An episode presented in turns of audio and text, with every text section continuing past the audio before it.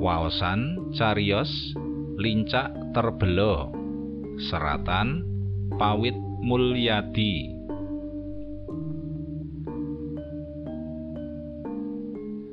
Samit sak kancane kuli bangunan padha nggarap omah sak ngisore kerkop.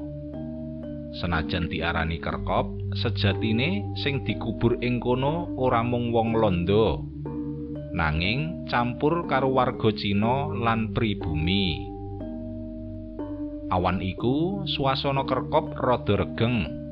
Merga aparat pemerintah kota lagi iwut bongkar kuburan lawas iku.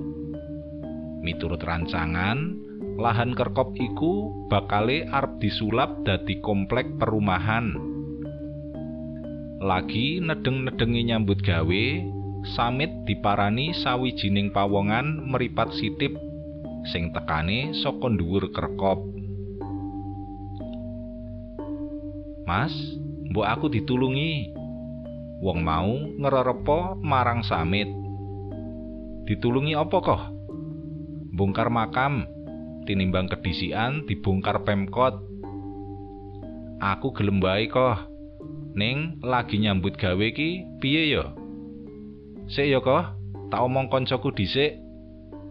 Samit banjur ngandani kancane ngenani panjaluke pawongan iku. Kancane Samit cacah telu iku gelem sabiyantu mbongkar makam. Mumpung mandore ora lagi ngawasi, merga lunga menyang luar kota. Dadi ora ana sing nguring-nguring yen diselani sedhela nandangi pegawean liya. Piye, Mas? Pitakone wong sing njaluk tulung. Bisa kok, kancaku padha gelem. Njur, nganune pira? Wis, mengko gampang, dirembuk karo mlaku. Wangsulane samit sinambi manggul pacule. Wong papat banjur padha ngetutake lakune pawongan sing njaluk tulung iku. Jarene wong iku, kuburan sing arep diduduk iku pesareane Mbak Yune. Dheweke tinggal donya telulas taun kepungkur. Karpe sing njaluk tulung, jisime Mbak Yune sing wis kari rongko iku arep dipindah menyang ngebong. Jejer karo kuburane wong tuane. Bareng wis tekan gone, wong papat mau terus tumandang ndudah kuburan. Wontine ahli warise njaluk pamit sedhela. Merga ana keperluan. Karo bongkar kuburan bola bali samit ngilang-ilingi maesan saka watu marmer iku. Tok sing dikubur iki sajake isih enom ya? Ujare samit. Kaya ngerti-ngerti wae kowe mit.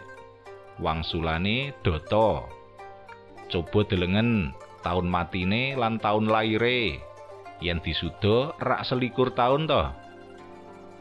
Arep isih nom apa ya banjur arep kok rabi to mit? Ujare darji sing ndadekake kanca kancane padha guyu gergeran. Edan podar kok rabi karo jerangkong? Kancane padha guyu latah-latah meneh krungu wangsulane samit.